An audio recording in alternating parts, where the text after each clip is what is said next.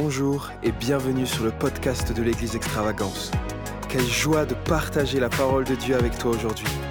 Nous espérons que celle-ci puisse t'inspirer, t'encourager et fortifier ta foi. Vois ton peuple ce soir, Seigneur, qui est devant toi. Vois le cœur de ton peuple, Seigneur. Nous sommes là devant toi, Seigneur, à tes pieds.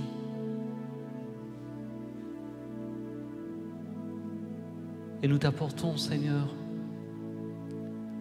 notre adoration. Nous t'apportons notre cœur. Nous abandonnons, Seigneur, nos pensées, nous abandonnons tout entre tes mains ce soir, Seigneur. Nous voulons que tu prennes la place.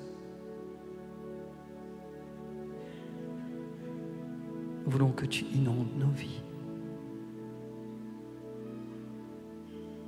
Nous voulons que tu remplisses nos cœurs, Seigneur. Viens, viens continuer ton œuvre ce soir. Alors que nous sommes entrés dans tes parvis, Seigneur, avec des louanges, nous avons célébré, nous avons célébré qui tu es, Seigneur notre Dieu. Nous sommes là, Seigneur, encore devant toi, avec un cœur, Seigneur, qui s'ouvre à toi, qui s'ouvre à ta parole, qui s'ouvre à ton esprit. Avec ce cœur qui dit, Seigneur, nous voulons te connaître plus.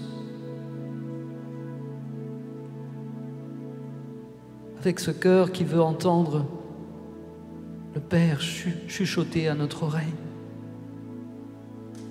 et nous faire entendre sa voix, nous faire entendre son cœur.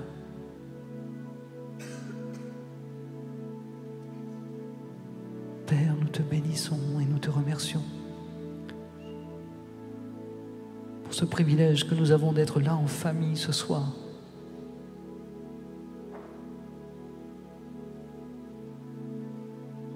Nous abandonnons, Seigneur, entre tes mains. Et nous remettons nos cœurs et nos vies devant toi ce soir. Viens, Seigneur, viens faire ton œuvre. Viens te révéler, Jésus. Amen.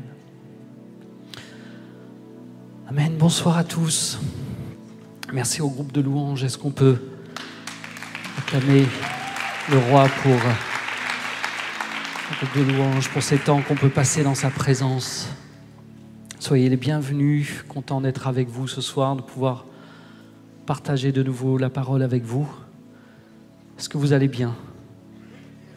C'est mieux là avec la lumière, c'est mieux de vous voir. J'ai pas entendu, est-ce que vous allez bien? Oui.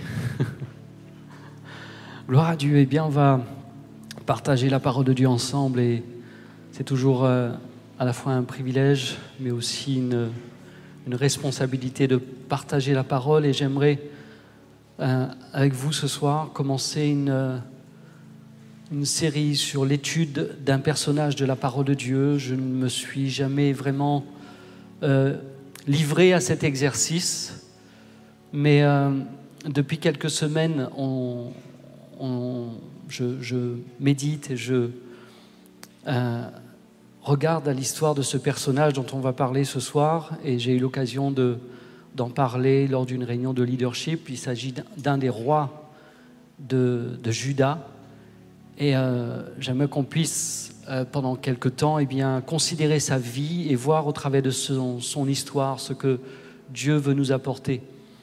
Et euh, il s'agit d'un roi dont la biographie, le, le, les récits le concernant se trouvent dans trois livres différents de la parole de Dieu.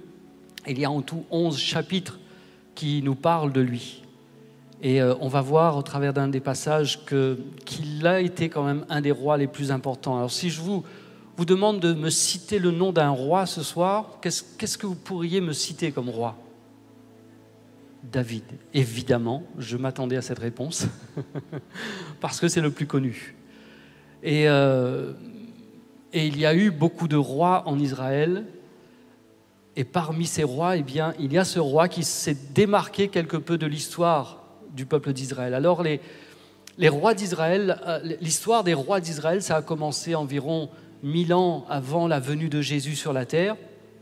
Et euh, euh, le premier qui a été établi comme roi parmi le peuple d'Israël, c'était le roi Saül. ensuite, il y a eu donc ce fameux roi David, et on connaît bien David parce que non seulement il y a des récits dans le livre des rois, dans le livre des chroniques le concernant, mais il y a aussi beaucoup de psaumes qui le concernent. Et surtout, on connaît David parce que la parole de Dieu nous dit que c'était un homme selon le cœur de Dieu. Donc, on connaît assez bien, on est assez familier avec l'histoire de David. Et puis, David a eu un fils qui est monté sur le trône, qui l'a succédé, puisque c'était ainsi que ça se passait pour les rois. Et euh, euh, David donc a eu euh, Salomon, son fils, qui a été établi roi à sa succession et qui a régné sur le peuple d'Israël pendant un certain temps. Et ensuite, il y a quelque chose qui s'est passé. La fin de Salomon, pardon. Alors, je crois que je me suis trompé juste avant. Donc, il y a Saül, David et Salomon. Je ne sais pas si j'ai dit comme ça, mais j'ai l'impression d'avoir raté quelque chose là. Donc, Saül, David et Salomon. Et donc, Salomon qui euh, va pas aussi bien terminer sa vie qu'il l'avait commencé. Et même s'il avait demandé de la sagesse à Dieu, on voit que euh, sa, vie ne reflétait pas euh, la sagesse qu'il avait reçue de la part de Dieu.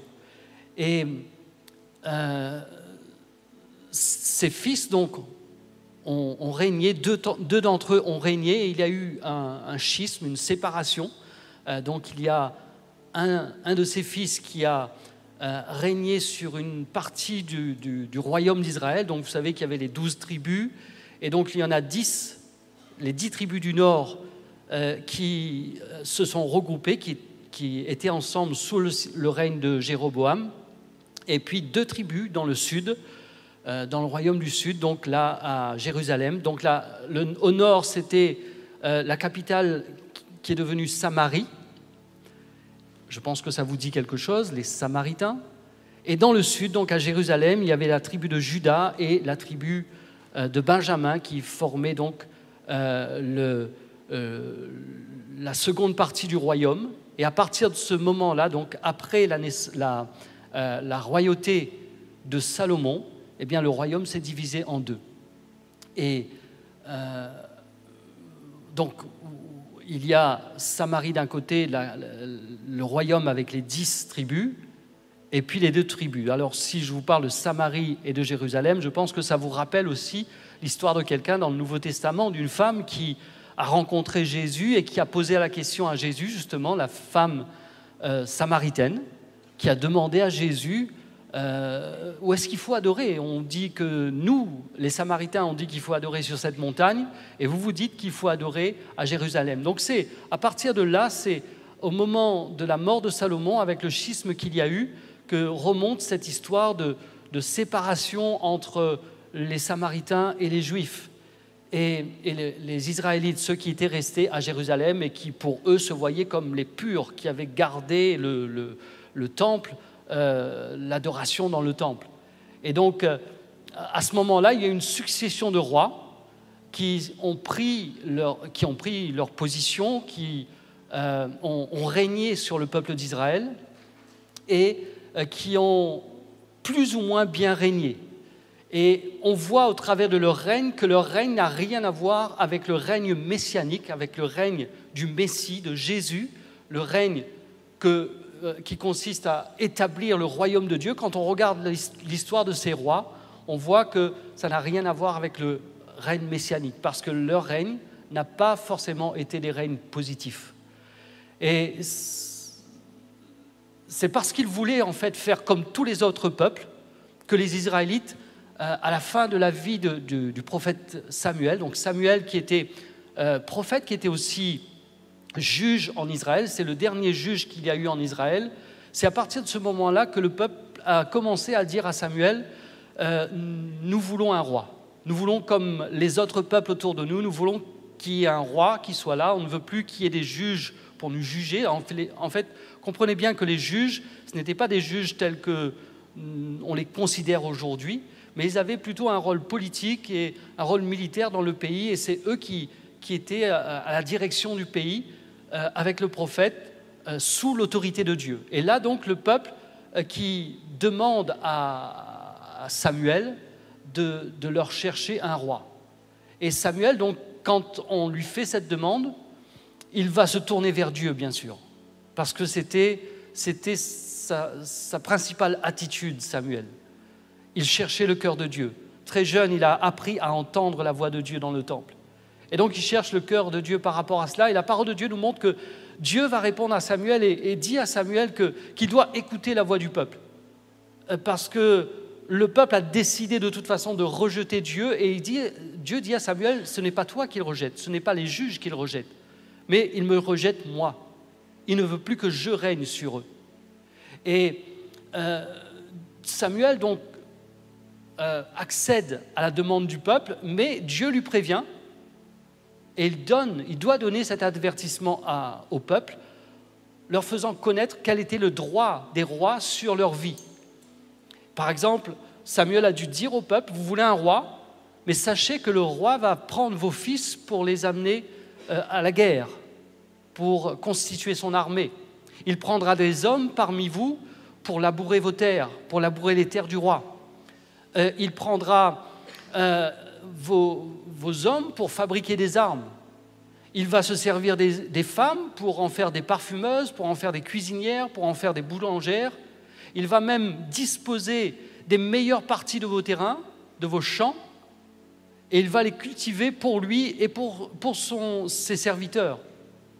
Et le bétail et les, meilleures productions que vous avez, eh bien, vous allez devoir les apporter au roi. Donc, Dieu accède à la demande du peuple, mais Dieu précise que le roi aura des droits sur eux et ils vont se soumettre, ils vont se plier, vont devoir se plier et accepter cela. Et c'est comme cela donc que les, les rois, plus ou moins bons, ont commencé à régner sur le peuple d'Israël. Et on voit dans la parole de Dieu que euh, le règne de ces rois était évalué selon quelques critères. Par exemple, euh, on évaluait leur règne sur le fait que est-ce qu'ils ont adoré Dieu ou pas? Est-ce que c'était des adorateurs ou non? Est-ce qu'ils ont lutté contre l'idolâtrie ou pas parmi le peuple? Est-ce qu'ils sont restés fidèles à l'alliance que Dieu avait faite ou pas? Et on voit que sur les 20 rois qui, qui ont régné sur le royaume du Nord, donc les 10 tribus qui étaient dans le Nord, sur les 20 rois qui ont régné sur ces 10 tribus, la parole de Dieu nous dit qu'aucun d'entre eux ne fut de bon roi. Et pour les vingt qui ont régné sur le royaume du Sud, il y a seulement huit où Dieu va dire que c'était de bons rois. Et même si c'était des bons rois, ce n'étaient pas non plus des, des rois parfaits. D'ailleurs, même Ézéchias, dont on va parler ce soir, puisque vous savez maintenant, il s'agit d'Ézéchias dont on va parler, le roi Ézéchias, et même lui, eh bien, on va voir que même s'il avait euh, il a fait de belles choses et il avait un cœur formidable, eh bien même lui n'a pas fait toutes les choses de manière parfaite. Et c'est encourageant parce que ça nous montre que nous non plus, eh bien on ne, pourra, on ne fait pas non plus les choses de manière parfaite. Il y a un seul roi qui est parfait. Il y a un seul qui est parfait. C'est Jésus. Donc, on voit donc l'histoire de, ces rois, et donc on va parler d'Ézéchias, qui est le douzième roi de Juda, donc le royaume du Sud. Euh, Ézéchias qui a vécu entre l'an 726 et 697 avant Jésus-Christ, et on trouve une partie donc de son histoire dans le livre des rois, ou dans le livre des rois, c'est plus la partie euh, politique, le, règne euh, d'Ézéchias en tant que roi qui est abordé. On trouve son récit aussi dans le livre des chroniques, mais là c'est plus la partie spirituel, l'aspect spirituel de sa vie et ce qu'il a fait sur le plan spirituel euh, qui est relaté. Et puis il y a un autre, euh, un autre livre de la parole de Dieu qui relate sa vie. Euh, il y a trois chapitres, je crois, dans le livre du prophète Ésaïe qui nous parle donc aussi du, prophète, euh, du, du roi Ézéchias et de ce qu'il a fait, de ce qu'il a accompli. Il est devenu roi à l'âge de 25 ans, il a régné pendant 29 ans sur, euh, sur Jérusalem. Et pour poser le décor déjà avec vous, euh, j'aimerais lire ce verset qui, euh, qui reflète le roi qu'il était. Donc dans 2 Rois chapitre 18, nous voyons quel genre de roi il était. Donc 2 Rois chapitre 18, le verset 3, il est dit, il fit ce qui est droit aux yeux de l'Éternel, entièrement comme l'avait fait David, son père. Et c'est souvent la phrase qui va résumer en fait le, règne des, rois qui, se sont succédés euh, en, Samarie et à Jérusalem. Euh, soit la parole de Dieu nous dit qu'il n'a pas fait ce qui est droit aux yeux de l'Éternel, ou soit, comme dans son, cas ici à Ézéchias, il fit ce qui est droit, et la parole de Dieu nous dit qu'il fait entièrement comme David, son père. Alors notons que euh, David n'était pas son, père directement. On parle de sa lignée. Il faisait partie de la lignée de David. David en tant euh, est cité ici en tant qu'ancêtre. Et donc le premier euh, verset de, de, ce chapitre que nous venons dans lequel nous venons de lire, le verset 3, nous montre que son père s'appelait Akaz. Et avant de se plonger dans la vie du roi Ézéchias, j'aimerais qu'on regarde d'abord euh, quelques, aspects du règne de son père Akaz. Akaz a régné euh, alors qu'il avait, il est monté sur le trône alors qu'il avait 20 ans. Il est devenu roi. Euh, il a régné pendant 16 ans sur le royaume donc de, de Juda. Et le résumé de sa vie est que Akaz ne fit point ce qui est droit aux yeux de l'Éternel. La parole de Dieu nous montre comment Akaz, donc le père d'Ézéchias, avait offert des sacrifices à de faux dieux, comment il avait entraîné tout le peuple de, Juda dans l'idolâtrie. La parole de Dieu nous montre comment il a pris l'argent du temple et il a donné cet argent et donné des, ustensiles euh, au roi d'Assyrie en pensant recevoir de l'aide de la part du roi d'Assyrie, mais finalement cette aide, il ne l'a pas trouvée. La parole de Dieu nous dit même que euh, euh, a, euh, alors qu'il pensait recevoir de l'aide avec le roi d'Assyrie, celui-ci s'est retourné contre lui. On voit aussi qu'il a fait, il est parti en Assyrie, il a vu aussi comment eux, ils adoraient Dieu dans ce pays, et la parole de Dieu nous montre qu'il a fait reproduire l'autel qui était en Assyrie, en Israël. Il a pris des sacrificateurs pour leur faire reproduire l'autel qu'il avait vu en Assyrie. Et il a amené le culte des Assyriens dans le temple. Il a supprimé l'autel des reins qu'il y avait dans le temple. Il a, fait, il a brisé, il a détruit plusieurs ustensiles qui étaient dans le temple.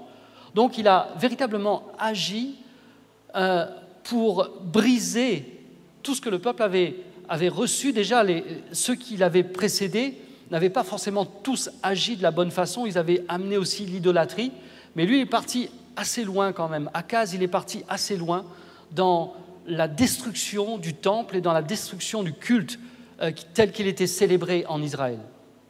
Et euh, parmi l'une des pires choses qu'il a pu faire, c'est qu'il a livré son propre fils en, holocauste, comme le faisaient les nations étrangères et il a aussi fait fermer les portes du temple et il a bâti des hôtels un peu partout dans le pays.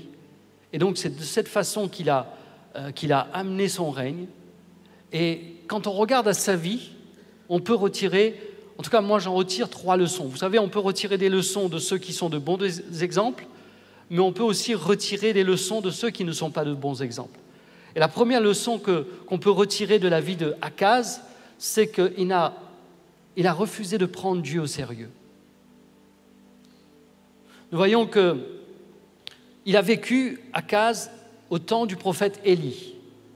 Et alors que plusieurs rois s'étaient ligués contre lui pour attaquer Juda, eh bien, euh, le prophète Élie est venu le voir et il était tout terrifié de, de, euh, de ces rois étrangers. Donc il y avait le roi d'Israël qui venait contre lui, mais il y avait aussi d'autres rois qui s'étaient ligués avec Israël pour venir l'attaquer. Et il avait peur.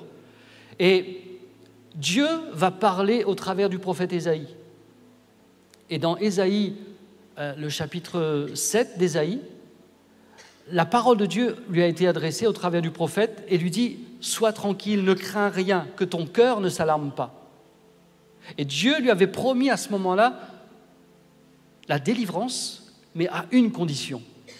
Et on peut lire dans Ésaïe chapitre 7, verset 10, euh, Dieu dit à Akaz, si vous ne me croyez pas, vous ne subsisterez pas.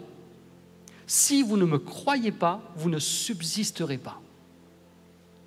Ce n'est pas une, une grosse prophétie, mais c'est une prophétie qui est simple, qui est courte, qui est facile à comprendre et qui consiste dans le fait de mettre sa confiance en Dieu. Mais Akaz n'a pas pris Dieu au sérieux.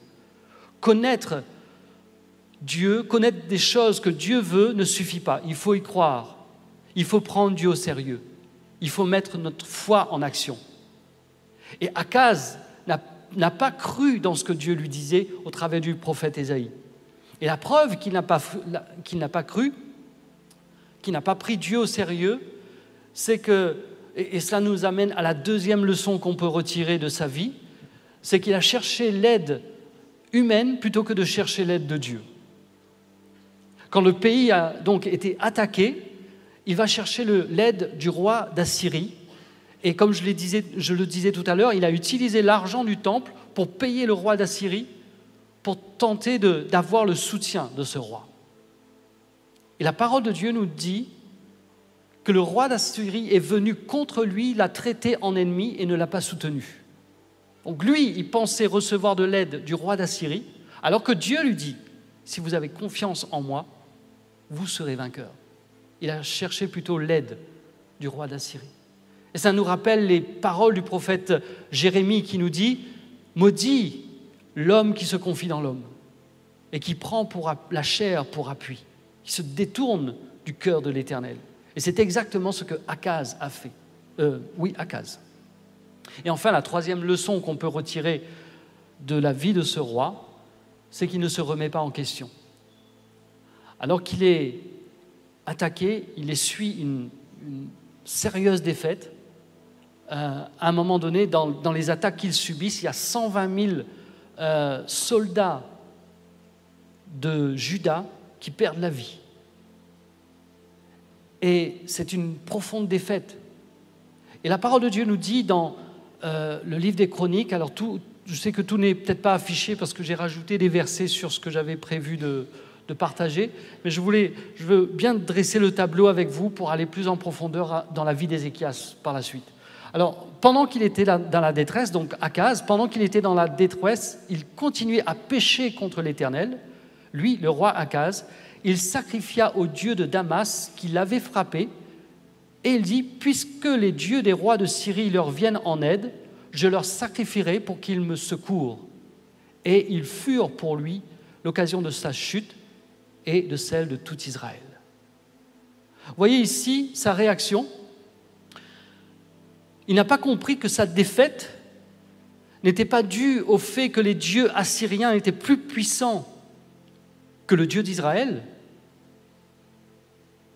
pour lui, s'il était dans la défaite, c'est parce que les dieux que servaient les, Assyriens étaient plus puissants.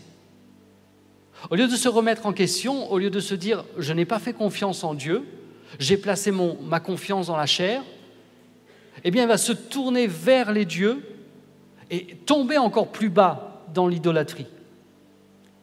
Et finalement, eh bien vivre une défaite qui a amené un triste résultat au, sein du peuple de Dieu, puisque la parole de Dieu nous dit que le peuple de Juda a été humilié à cause d'Akaz, roi d'Israël, qui avait jeté le désordre dans le pays et qui avait commis des péchés contre l'Éternel. Donc voilà le père de celui dont nous, allons parler à, partir de maintenant, le père d'Ézéchias. Voilà dans quel contexte Ézéchias a grandi, voilà quel exemple Ézéchias a eu.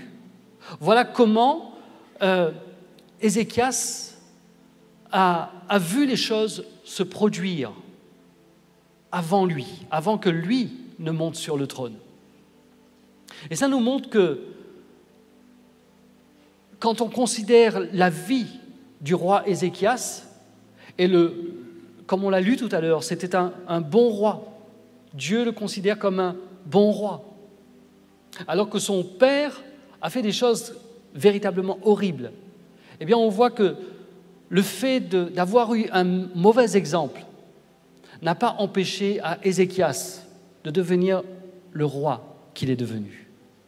Ça n'a pas empêché de vivre pleinement pour Dieu. Et on va voir de quelle façon il a, euh, mené son règne.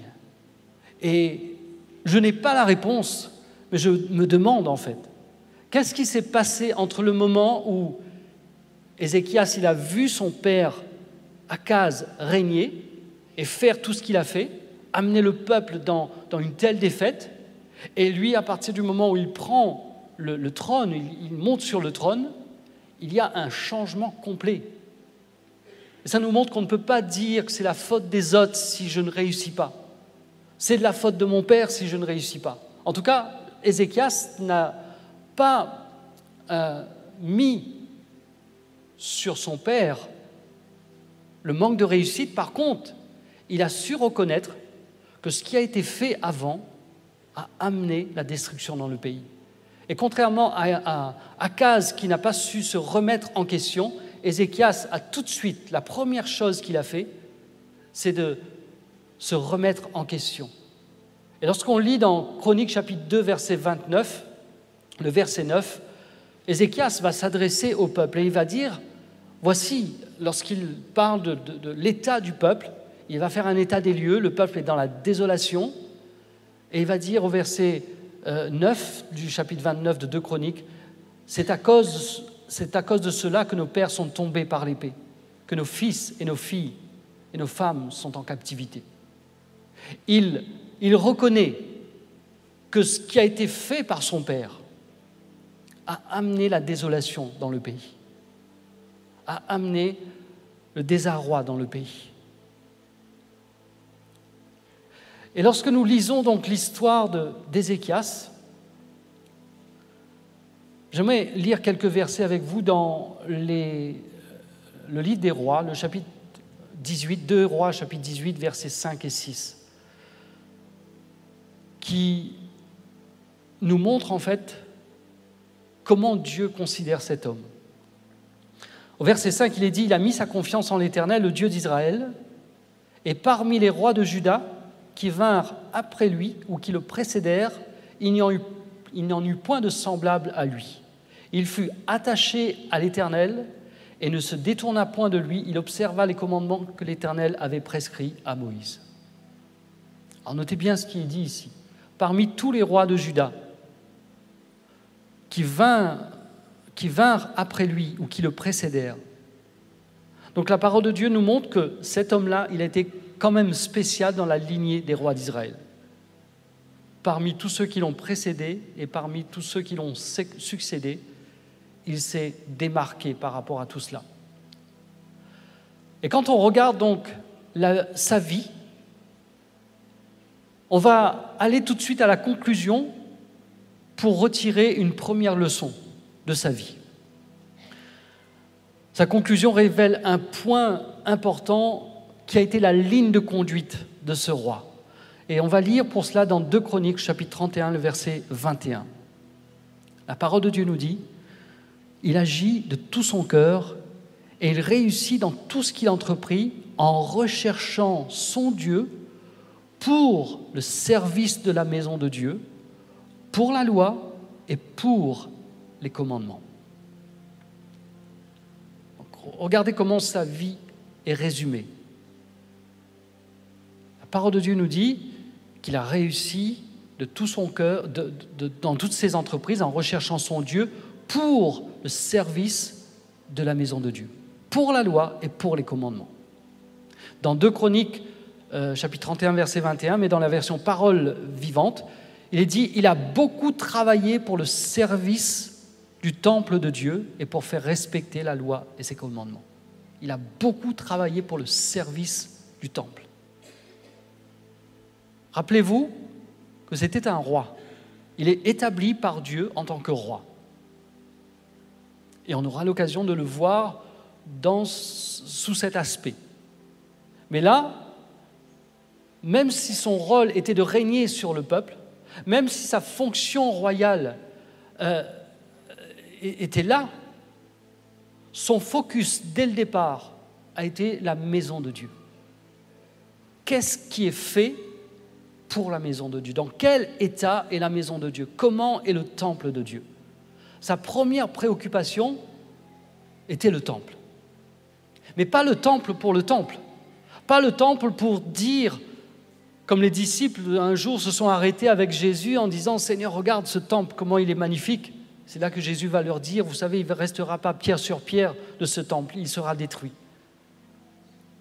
Et il ne cherche pas le, le, temple pour le temple, il ne cherche pas le temple pour la beauté du temple, il cherche le temple pour le peuple. Ce n'était pas le bâtiment en soi qui comptait, mais c'était de rendre la maison de Dieu accessible au peuple de Dieu pour que le peuple retrouve sa communion avec Dieu. Il commence son règne en s'occupant du temple. Il commence en donnant la, priorité à la maison de Dieu. Ce n'était pas le fait d'être sur le trône qui était important pour lui. Ce n'était pas l'exercice du pouvoir, mais c'était de rétablir l'autorité de Dieu sur le peuple. Donc sa première action, et on lit, ça ensemble dans 2 Chroniques chapitre 29 verset 3, la parole de Dieu nous dit que la première année de son règne, au premier mois, il ouvrit les portes de la maison de l'Éternel et il les répara. La première année de son règne au premier mois. Donc comprenez là que la priorité, quand, dès qu'il arrive sur le trône, la priorité pour lui, c'est pas d'asseoir son pouvoir. On a vu que quand euh, Dieu dit à Samuel, dit au peuple, dit au peuple que les rois qui vont régner sur vous, eh bien, ils vont avoir une autorité sur vous et ils vont pouvoir jouir de, vos enfants, de vos filles. Euh, ils vont prendre vos enfants pour en faire des soldats, vos filles pour en faire des cuisinières, des boulangères. Ils vont prendre vos terrains. Ils vont... le, roi avait ce pouvoir royal de se servir du peuple. Ici, on voit un roi qui ne se sert pas du peuple, mais qui avant tout au service du peuple. Et qui veut avant tout ramener le peuple sous l'autorité de Dieu, sous euh, le, le, règne de Dieu. Il donne accès à la maison de Dieu. Akaz, son père, avait fermé, fait fermer les portes du temple. Et cela nous montre comment il a voulu rendre accessible la maison de Dieu. Ça nous montre comment il a voulu rétablir la communion avec Dieu qui a été entravée non seulement parce que le peuple était tombé dans l'idolâtrie, mais aussi parce que les portes du temple étaient fermées. Et le peuple avait perdu l'habitude de venir au temple. Le peuple avait perdu l'habitude de servir tout simplement l'Éternel. Il servait d'autres dieux. Et pour résumer brièvement la première année de son règne, la parole de Dieu nous montre comment Ézéchias a non seulement réouvert les portes, il a réparé les portes du temple, il a aussi enlevé les idoles euh, qui avaient été emmenées par son père Akaz dans la maison, il a fait détruire aussi le serpent d'airain qui était qui avait été donné par Moïse parce que le peuple en avait fait un objet d'adoration et, ils, adoraient tout simplement le, serpent d'airain que Moïse avait fait. Et on, on voit qu'il va chercher à rétablir le service dans la maison de Dieu. Et c'est d'abord et avant tout ce qu'il a motivé dans tout ce qu'il a fait. Il cherchait à servir la maison de l'Éternel. Et même à la fin de sa vie, la conclusion de sa vie, c'est qu'il a servi la maison de l'Éternel. Il ne cherche pas à asseoir son autorité royale, mais il se sert, il sert le peuple pour rétablir l'autorité de Dieu parmi le peuple. Donc ça, c'est un premier, premier point le concernant. C'est un roi, mais un roi serviteur. Et ça nous rappelle qu'il y a un roi qui a quitté le ciel et qui a marché sur la terre et qui un jour s'est assis, s'est mis à genoux devant ses disciples pour laver les pieds de ses disciples, pour faire ce qu'un esclave faisait. Et la parole de Dieu nous parle donc de Jésus. Je pense que vous, savez de qui il s'agit. Ce roi est Jésus, qui va dire, je ne suis pas venu pour être servi, mais pour servir. Et Ézéchias donc était au service de la maison de Dieu. Maintenant, Ézéchias a compris qu'il ne pouvait pas servir Dieu tout seul. Déjà par rapport euh, au fait qu'il répare les portes de la maison de l'Éternel, ce n'est pas lui qui a réparé les portes de la maison de l'Éternel. On dit il a réparé parce que c'est lui qui a pris la décision, c'est lui qui a voulu le faire, mais il s'est entouré de personnes qui avaient les compétences il a certainement sollicité des menuisiers parmi le peuple pour réparer les portes. Et Ézéchias, eh bien, il fait appel à d'autres personnes parmi le peuple pour servir la maison de l'Éternel. Et la parole de Dieu nous dit dans 2 Chroniques, le chapitre 29, le verset 4, donc on a lu tout à l'heure le verset 3, maintenant verset 4, il est dit, il fit venir les sacrificateurs et les lévites et les assembla dans la place orientale. Il fit venir les sacrificateurs et les lévites. Ce n'était pas son rôle de servir dans le temple. Il était roi. Il n'était pas sacrificateur, il n'était pas lévite. Il ne cherchait pas à faire ce qui n'était pas de son ressort, comme par exemple Saül l'a fait. On voit dans l'histoire de Saül qu'à un moment donné, euh, il devait attendre euh, le prophète, et comme le prophète tardait, eh il a offert lui-même le sacrifice. Et il a été rejeté par Dieu, parce qu'il a pris une responsabilité qui n'était pas la sienne. Donc ce, n'est pas ce que Ézéchias fait, mais par rapport à son autorité, par rapport au, fait qu'il était là et qu'il avait autorité sur le peuple, eh bien, il prend son autorité pour ramener le service dans la maison de Dieu et pour ramener ceux qui doivent servir à retrouver leur place dans la maison de Dieu. Les sacrificateurs Qu'est-ce qu'ils ont fait pendant ce temps où euh, les portes du temple étaient fermées? Ils avaient pris l'habitude de rester chez eux, de regarder Netflix, de, faire euh, du footing tous les jours. Ah, ils ont trouvé certainement des occupations. Mais Ézéchias les ramène à leur appel, les ramène à ce qu'ils sont, censés faire. Et euh, Ézéchias, eh bien, il comprend que lui tout seul, il ne peut pas servir dans la maison de l'Éternel. Et il s'entoure des personnes qu'il faut pour travailler dans la maison, pour réouvrir les portes, mais aussi pour ramener les serviteurs dans la maison de Dieu, pour que le peuple puisse aussi revenir dans la maison et apporter l'adoration. On aura l'occasion de, de, voir ça et de voir ce qui s'est passé. Mais avant d'aller là-dessus, j'aimerais qu'on puisse lire un passage du Nouveau Testament qui nous rappelle aussi qu'on ne peut pas servir seul. Je ne peux pas servir seul. Pascal ne peut pas servir seul. Le groupe de louanges ne peut pas servir seul. On est une famille. On est un corps.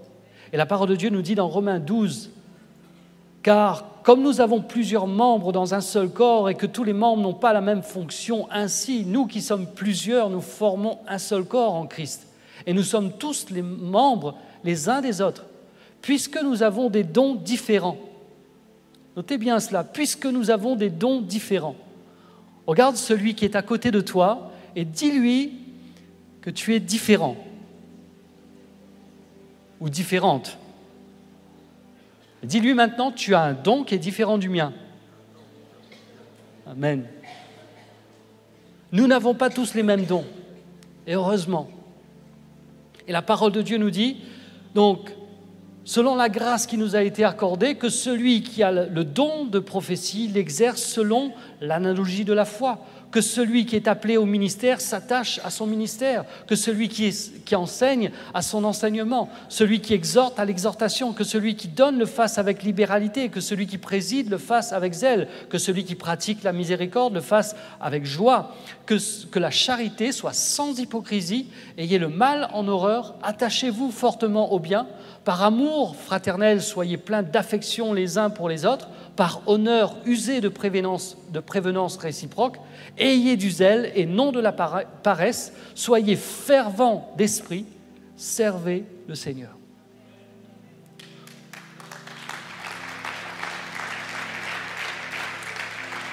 On pourrait s'arrêter sur les différents points qui sont donnés ici, mais ce n'est pas mon but ce soir.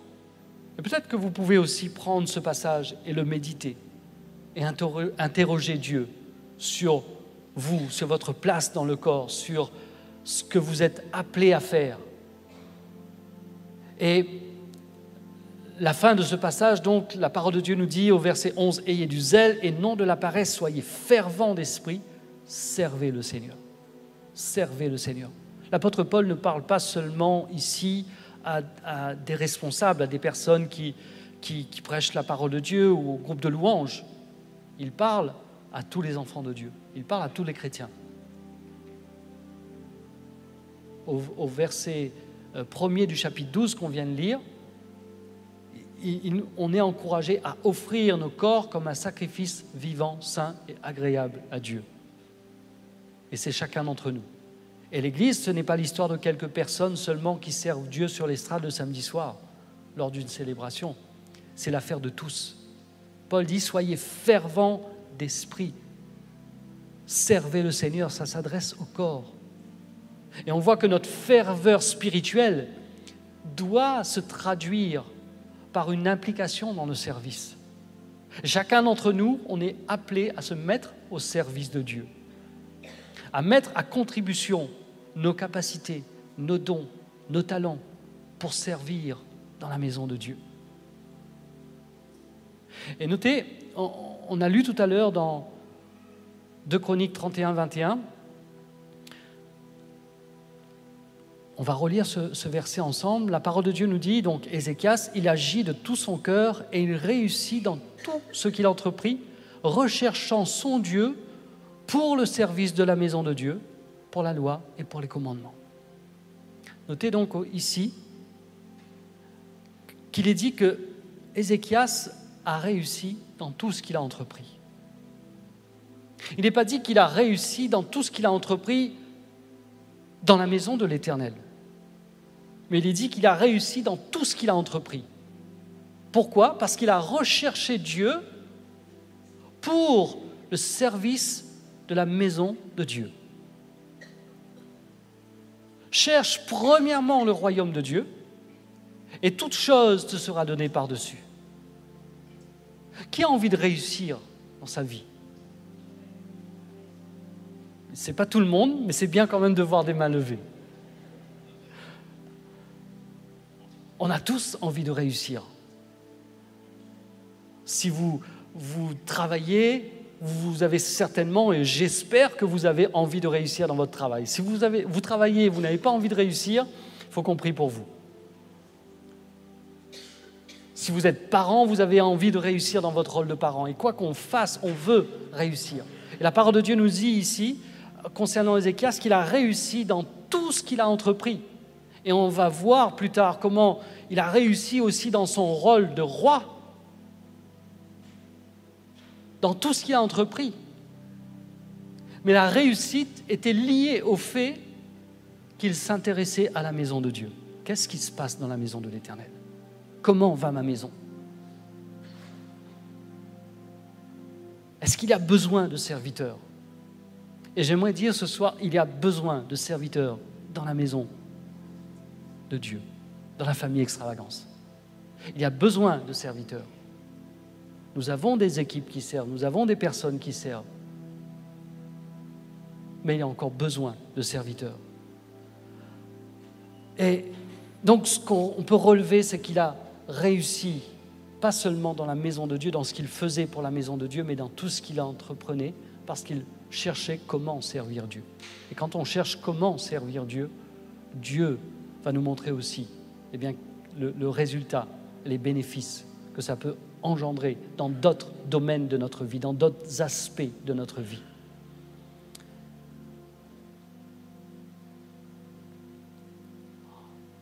On voit donc Ézéchias, il a cherché à servir Dieu, il s'est impliqué dans le service de la maison de Dieu, et on le voit amener les autres à servir à ses côtés. On aura l'occasion de voir que ça n'a pas été simple. Ça a pris du temps avant que les choses reprennent place. Il a eu à affronter certaines attitudes, certains comportements. Mais on va voir aussi comment il a réagi, comment il, il ne s'est pas laissé décourager. Et ce soir, eh bien, j'aimerais juste euh, terminer avec ce verset pour vous encourager, même si on aura l'occasion de, revenir là-dessus un peu plus tard,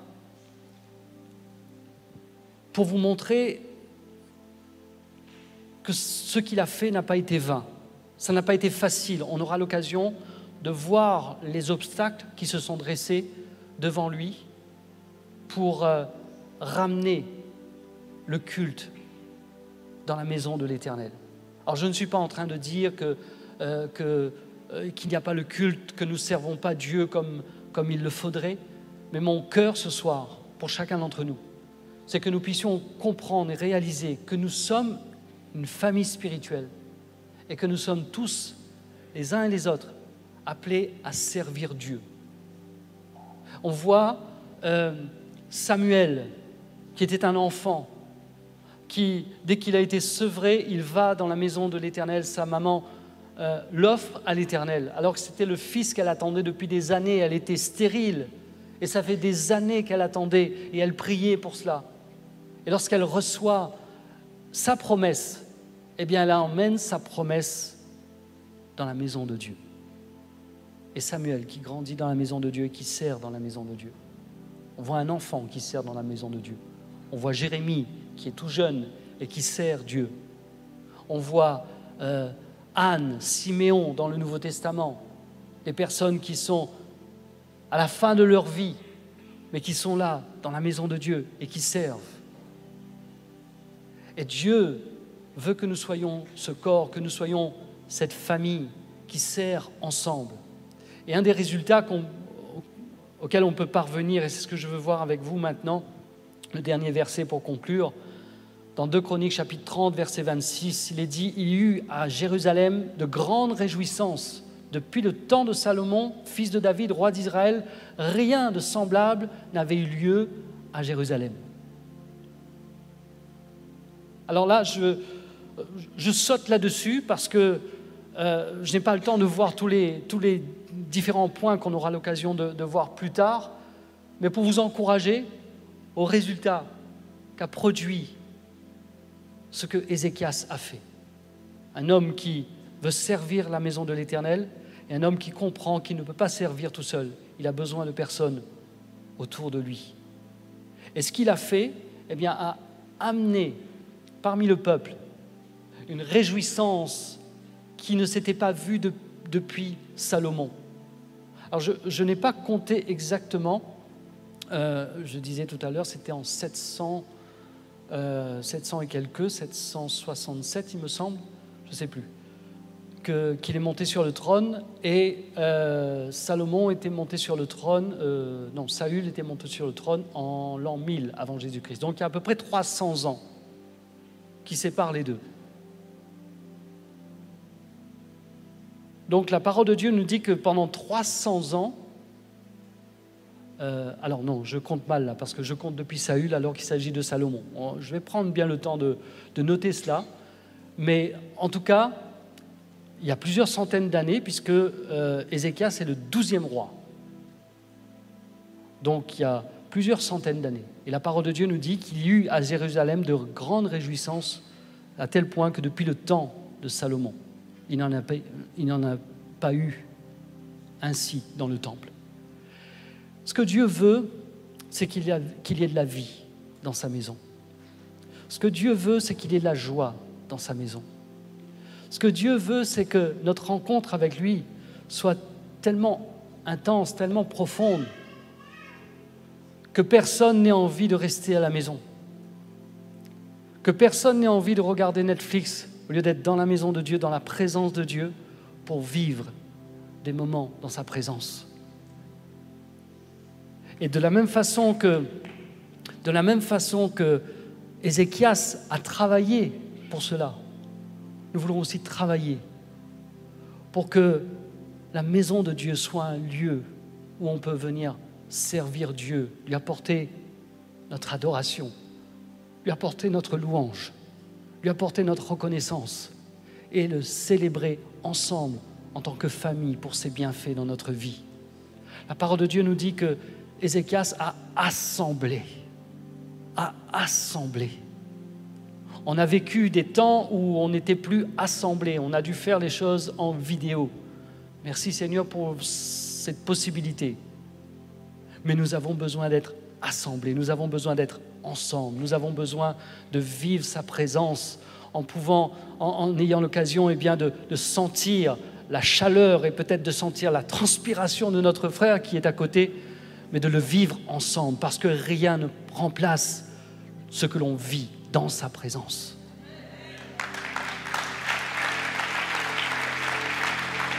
J'aimerais inviter les, musiciens à, s'approcher, le groupe de louanges, et on va juste avoir un temps de prière ensemble.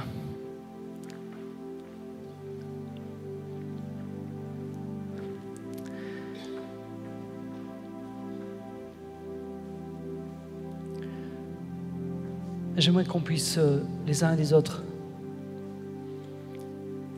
réfléchir à, à notre positionnement dans la maison de Dieu.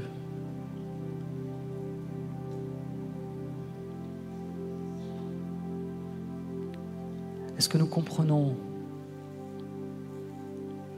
que nous faisons partie d'un corps, que nous faisons partie d'une famille que nous avons tous des dons, que nous avons tous des talents.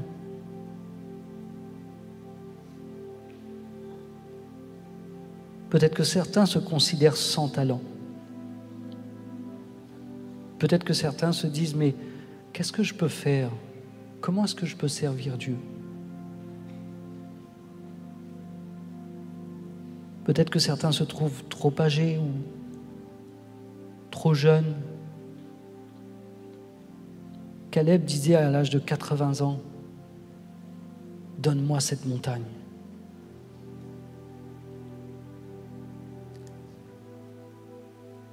il n'y a pas de limite pour Dieu. Dieu peut se servir et veut se servir de chacun d'entre nous. Mais Dieu ne peut se servir de nous que si, comme Ézéchias, nous avons à cœur de le faire. Dieu ne va jamais nous forcer dans une décision, dans une direction. On a vu ce soir que lorsque le peuple a demandé à Dieu un roi, Dieu n'a pas forcé son autorité sur le peuple. Dieu n'a pas dit non, on, on reste comme c'est, il y a les juges, il y a les prophètes, on reste comme ça. Le peuple était insistant et Dieu a laissé le peuple. Dieu donne la parole. Dieu prévient. Dieu dit, voilà, si vous voulez un roi, voilà comment ça va se passer. Et Dieu ne va jamais nous forcer. Dieu ne va jamais nous obliger à le servir.